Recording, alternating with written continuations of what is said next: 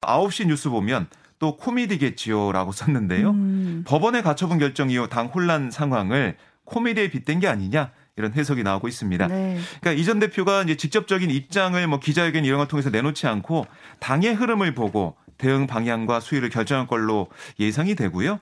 현 비대위가 또 새 비대위 구성을 위한 당원 당규 개정 조치에 나설 때 뭐 그때 대응해도 늦지 않을 거다. 이런 판단을 하는 것으로 이제 풀이가 됩니다. 네, 공식 입장을 좀 기다려봐야겠고요. 국민의힘이 혼돈에 빠진 사이에 더불어민주당은 이재명 의원이 새 당대표로 선출이 됐습니다. 네, 이재명 대표는 어제 전당대회 당대표 경선에서 77.77%의 최종 득표율로 당선이 됐는데요. 네, 굉장히 높아요. 그렇습니다. 22.23%의 박용준 후보를 제치고 압승을 했습니다. 아, 대선과 지방선거 뭐 이런 연속된 전국선거 패배로 위기에 몰린 당을 다시 세우기 위해서는 강력한 리더십이 필요하다. 이런 당원들의 요구가 아, 반영된 결과가 아니냐 이게 풀이가 되고요. 네. 최고위원으로는 정청래, 고민정, 박찬대, 서영교, 장경태 이제 후보 순으로 선출이 됐는데요. 친문계 인사로 이제 분류되는 고민정 의원을 제외한 나머지는 친 이재명계로 분류가 되거든요. 네. 그래서 이 친 이재명계 인사들이 지도부를 채웠다 이런 분석이 나오고 있습니다. 이재명 대표가 어제 수락연설에서 어떤 얘기를 했냐면 국민의 삶이 단 반발짝이라도 전진할 수 있다면 제가 먼저 나서 정부 여당에 적극 협력하겠다. 또 영수회담을 요청해 머리를 맞대고 해법을 만들겠다 이렇게 강조를 했고요. 또 국민과 국가를 위해 바른 길을 간다면 정부 여당의 성공을 두 팔 걷어서 돕겠다 이렇게 음. 얘기하면서도 민생과 경제, 민주주의와 평화의 가치를 훼손하고 역사를 되돌리는 퇴행과 독주에는 결연하게 맞서 싸우겠다. 또 국민의 뜻이라면 민생에 필요하다면 국민이 부여한 권한을 망설임 없이 최대한 적극적으로 행사하겠다. 이렇게 밝혔습니다. 네. 그러니까 정부 여당이 잘못 가는 그런 모습은 어, 야당 입장으로서 음. 지적하고 바로 잡겠다 이런 얘기를 한 거고요.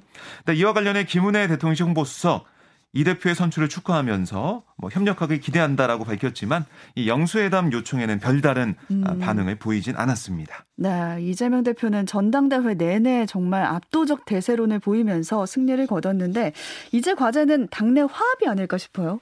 네, 이제 두 차례 선거 패배 이후에 이번 전당대회를 거치면서 어떻게 보면 당내 개파 갈등이 좀 심화가 된 그런 상황이거든요. 네. 이걸 수습하고 또 원팀 민주당을 만들어야 한다. 이런 지적이 나오고 있고요.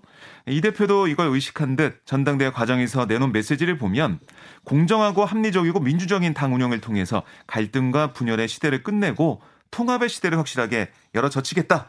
통합의 메시지를 꾸준히 내왔습니다. 그리고 어제 수락 연설을 좀 보면 실력에 따라 인재를 쓰고 역할을 부여하겠다. 역량 있고 당원과 국민의 지지를 받는 그러니까 누구나 민주당의 확고한 공천 시스템에 따라 기회를 가질 거다 이렇게 음, 얘기했어요. 네. 아, 그게 바로 개파가 아닌 당원과 국민 속에서 성장해온 저를 여러분이 압도적으로 선출해 주신 이유 아니겠느냐 이렇게 강조를 했습니다. 그리고 이제 당내에 좀 여전히 남아 있는 이른바 반 이재명 정서 이거 완전히 극복하고 개파 간의 통합을 해야 윤석열 정부를 향한 강력한 견제도 가능하다는 판단도 저형 걸로 보이는데요. 예. 그래서 오늘 당대표 당선 이후 첫 행보 이게 경남 양산 평산마을을 찾아 문재인 전 대통령을 예방하는 그런 음. 일정이에요. 네. 이런 것도 아, 비이재명계의 우려를 좀 부식시키고 통합을 하려는 그런 행보가 아니겠느냐 이런 풀이가 나오고 있습니다. 네.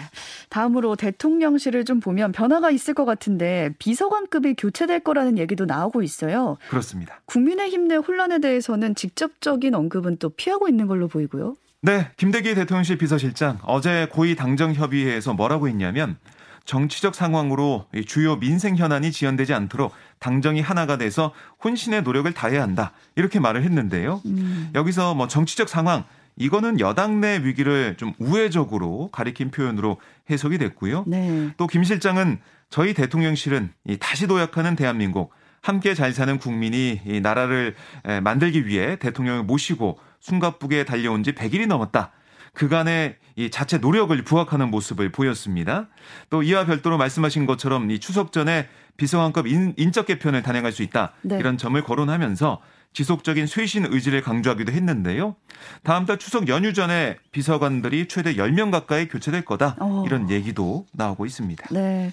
또 어제 알려진 사실이었는데 그동안 파기된 걸로 알려졌던 윤석열 대통령 취임식 초청 대상자 명단 그 일부를 정부가 보관 중이라고요. 네, 민주당이 이제 지난 5월 10일 국회에서 열린 대통령 취임식에 극우 유튜버들 또 김건희 여사 후원업체 대표 등이 참석해 논란이 되자 정부의 초청자 명단 공개를 요구해왔거든요. 네. 여기에 대해서 대통령실 관계자는 초청자 전체 명단은 파기됐다 음. 이렇게 밝혀왔습니다. 그렇게 알고 있었거든요. 네. 그런데 오영환 민주당 의원이 어제 대통령 취임식 초청자 명단을 국가기록관으로 이관 중이라는 행정안전부의 답변을 공개했습니다. 음. 행안부 얘기를 들어보면 초청 대상자 개인정보는 개인정보보호법에 따라 파기했다면서도 다만 각 기관으로부터 공문으로 접수한 이 초청 대상자 명단은 공공기록물 관리에 관한 법률에 따라 국가기록관으로 이관 추진 중이다. 이렇게 밝혔어요. 그러니까 여기에 대해서 대통령실은 전체 초청자 명단이 없는 것은 거짓 해명이 아니다. 이렇게 설명을 했습니다. 그러니까 기자들에게 뭐라고 했냐면 초청자 전체 명단은 개인정보 보호법에 따라 파기한 게 맞다. 네. 초청을 요청하는 명단을 공용 기록물로 갖고 있어도 특정한 사람이 실제 왔는지 아닌지는 알 수 없다.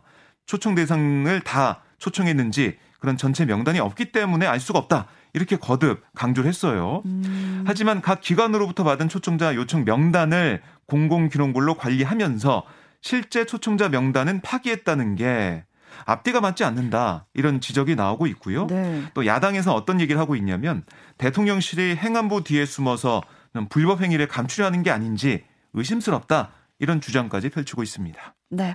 끝으로 청와대 얘기도 좀 해보겠습니다. 최근에 한 잡지사가 청와대에서 한복 화보 촬영을 하면서 논란이 있었잖아요. 네. 뭐 브랜드 소파를 홍보하는데 청와대가 이용되기도 했었는데 음. 도대체 허가 기준이 뭐냐 이런 논란이 있었어요. 근데 문화재청이 만든 청와대 촬영 허가 규정이 있다고 하는데 막상 절반 이상이 이 규정과 달리 진행이 됐다고요. 네. 그러니까 문화재청 청와대 국민개방추진단이 지난 6월 20일부터 8월 19일까지 총 16번 청와대 촬영을 허가했는데요. 아, 문화재청은 청와대 관람 등에 관한 규정을 지난 6월 훈령으로 정한 다음에 총 14건의 촬영을 허가했습니다. 네. 해당 훈련 10조를 보면 촬영을 하려는 자는 촬영일 5일 전까지 신청서를 제출해야 하고 이 추진단장은 촬영일 2일 전까지 촬영 허가서를 신청자에게 교부해야 한다. 이렇게 돼 있는데 14건 가운데 8건은 이런 규정과 좀 다르게 진행이 됐어요. 그러니까 특히 주무부처인 문화체육관광부의 촬영권 일부도 규정에서 벗어났거든요. 아, 이런 부분이 지적을 받고 있고 그러니까 청와대 경내 곳곳을 배경으로 촬영된 논란의 이 한복 패션 화보의 경우도 지난달 19일 촬영을 위해 잡지사가 아, 지난달 11일 촬영 허가를 신청했지만 허가는 촬영 당일에야 이뤄졌습니다. 음. 윤석열 정부가 청와대 개방을 치적으로 삼느라 아, 규정을 허술하게 정한 게 아니냐 아, 이렇게 지적이 나오고 있는데요. 정부가 좀 되돌아봐야 되는 그런 모습이 아닌가 싶습니다. 네, 있으나마나한 규정부터 좀 손을 봐야 되지 않나 싶습니다. 여기까지 오마이뉴스 박정호 기자와 함께했습니다. 고맙습니다. 고맙습니다.